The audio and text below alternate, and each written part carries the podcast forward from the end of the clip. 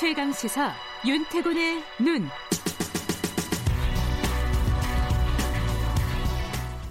자, 윤태곤의 눈 의제와 전략그룹 더모아의 윤태곤 정치 분석실장 나와 계십니다. 안녕하세요. 네, 안녕하세요. 아, 오늘은 아, 지금은 이제 아까 박주민 의원과는 현재 진행형 얘기를 네. 했고 총선 얘기를 좀 해야 될 것 같아요. 그렇죠. 네. 이제 사실은 각 당들의 시야는 이 지금 현재 전국 이후를 향하고 있어요. 그러겠죠. 예, 예. 바라보고 있어요. 네, 네. 지금 더불어민주당이 인재 영입 발표를 했고요. 어제. 그렇습니다. 발레리나 출신으로 교통사고로 척수장애를 얻은 40세 최혜영 장애인식 개선교육센터 이사장을 영입 인재 1호로 발표했어요. 1호? 예, 예. 이해찬 대표가 직접 발표했으니까 이제 키워드가 자 40세니까 뭐 크게 봐서 청년, 그다음 여성, 장애인이죠. 아, 이거 새 키워드를 동시에 이렇게 충족하는 이런 인재 영입을 하는 것도 쉽지는 않았겠어요. 그렇죠. 그러니까 예. 만약에 어제 김동연 전 부총리를 영입 인재로 발표했다 우리 한번 가정해 보죠. 그러면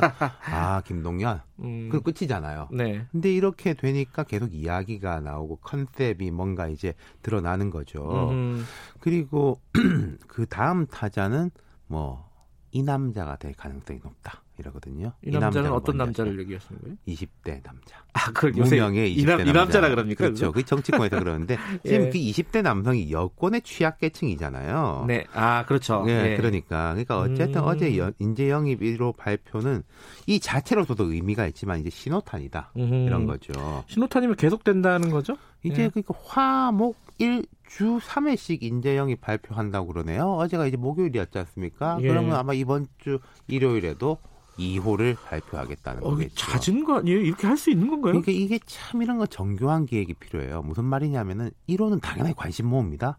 그렇죠. 2호까지도 관심 갈 거예요. 이제 3호, 4호 이렇게 가면은 에뭐 또 하냐 이렇게 힘이 빠질 수도 있기 때문에 음. 남녀, 뭐 강약 이런 컨셉 저런 컨셉 섞어가면서 이렇게 음. 배치하는 고민이 필요하다는 거죠. 어, 이건 기획자가 굉장히 능력이 좋아야겠군요. 그렇죠. 예. 근데 그 전에는 보니까 이 그러니까 1호 발표하기 전에 네.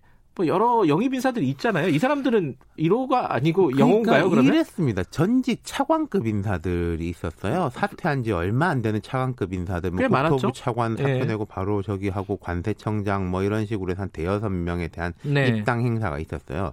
근데 그때 민주당이 그때는 인재 영입이란 말을 안 붙였어요. 그냥 어허. 입당이다. 예. 이 인재라가 아니다라는 말은 아니겠지만은 어제 최혜영 이사장 같이 상징성을 부여하기에는 컨셉이 다르다라는 음, 뜻이겠죠. 그러니까 아까 말씀하신 뭐 차관급 인사들 뭐 이런 사람들은 뭐 지역구에 나갈 사람들이죠. 험지 이런 한번 데. 기억나실지 모르겠지만 제가 민주당이 이제 동부 라인하고 서부 라인 컨셉이 다를 거다 네, 네. 이렇게 그러니까 영남권, 강원권, 충청권까지 조금 보수적인 곳에는 좀 이런 막 네임드들 아. 그뭐 사람, 차관급, 어, 장관급 뭐 이런 사람들. 장관급, 뭐 예. 육군, 뭐 대장, 뭐 중장 음. 이런 식의 좀 이제 모자를 크게 쓴 사람들이 가는 곳이고 네. 이런 뭐 최혜영 이사장이나 이런 분들은 뭐 아무래도 수도권, 호남, 음. 비례 이런 쪽 갈 테니까 컨셉이 다르겠죠.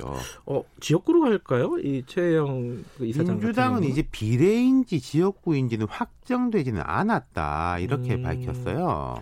근데 상징성이나 이런 걸로 보면은 비례가 적당할 것 같기도 그렇죠. 하고요. 그러니까 예. 이게 뭐 현실적으로 이분이 이제 지역에서 선거 운동을 하는 것보다는 좀 공중전을 통해 가지고 그렇죠. 당의 전국구로. 이미지를 끌어올리고 이런 거가 이제 맞겠죠. 음. 그리고 이제 근데 문제는 또 지역구 에 대해서는 전략 공천 뭐 이런 이야기도 앞으로는 좀 나올 겁니다. 근데 음흠. 이제 전략 공천이라는 게 말하자면은 경선 면제인 거지. 네, 네. 또 전략 공천을 시켜주면은 좀 모자를 하나 더 씌워주는 거지만은 본선 당선을 본선 당선을 보장하는 건 아니잖아요. 예.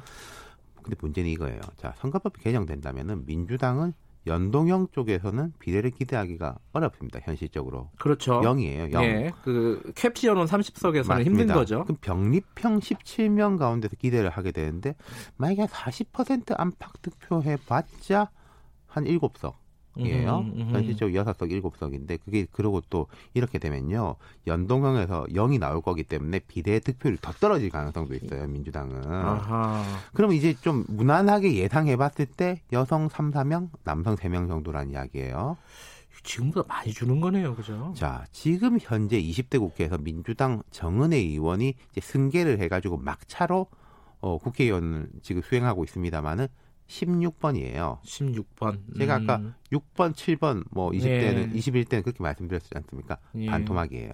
하하. 그럼 영입 인재 중에서 아까 제가 뭐 차관, 장관 이런 사람들 말- 말고 정치적 배경이 없는 장애인, 청년, 여성 이른바 이제 흙 속의 진주들을 네. 배치하기가 되게 좀 빡빡해지는 게 있는 그러네요. 거예요. 음, 그 자유한국당이 비례한국당 만들면은 이 자유한국당은 오히려 좀 아, 여유가 그렇죠. 명단이 아주 여유가 있어질 수가 있는 거죠. 그게 역설적인 이야기고 또 하나 더가 있는 게 예. 자유한국당은 예컨대 지역구 운용의 폭도 조금 넓은 게 있어요. 영남권. 어.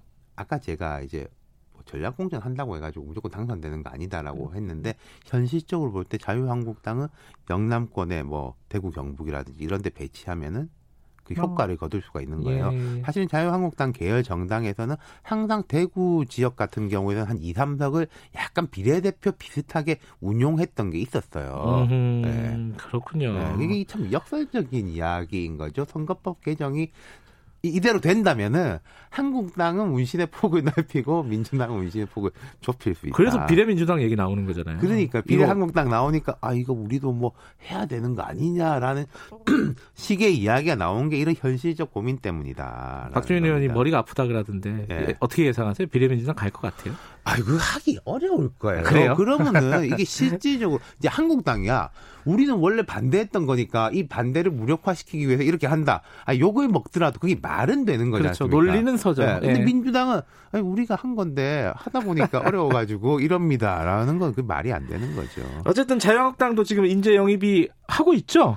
그렇죠. 한국당도 이제 인재 영입위를 본격 가동했는데 이제 예. 양당 다 투트랙인 거예요. 첫 음. 번째는 이제 최혜영 이사장 같은 원석, 네. 숨은 진주 그리고 네. 상징성을 딱 부여할 수 있는 과거 새누리당의 이자스민 의원 같은 케이스 음, 네. 아니 네. 이런 뭐 이자스민 음. 누구지 이런 식 의 이제 케이스가 하나가 있고 두 번째는 아까 제가 말씀드린 뭐 김동연 전 부총리라든지 전 현직 장관급 아 이 사람 드디어 정치하는구나 뭐 이제 이런 식의 되는 인물들로 투트랙의 문제가 되는 음. 거죠. 근데 지금 민주당하고 한국당하고 보니까 인재 영입 첫 단추는 좀 민주당이 약간 좀 눈에 그러니까 띄어요. 예. 한국당 같은 경우에 한번 했어요 사실은. 근데 그쵸. 그한번 했는데 기억도 잘 안 나요. 박찬주 전 아하, 대장 아, 때문에 그렇구나. 묻혀가지고 맞아요, 그게 맞아요. 박찬주 음. 전 대장이라는 사람은 기억나고 그때 인재 영입 누가 했더라라는 게 기억이 음. 안 나지 않습니까? 그러니까 한국당 같은 경우에는 영입비를 다시 알겠습니다. 거죠. 예. 윤태곤의 눈이었습니다. 고맙습니다. 감사합니다. 자, 2부 여기까지 하겠습니다. 잠시 후 3부에서 뵙겠습니다.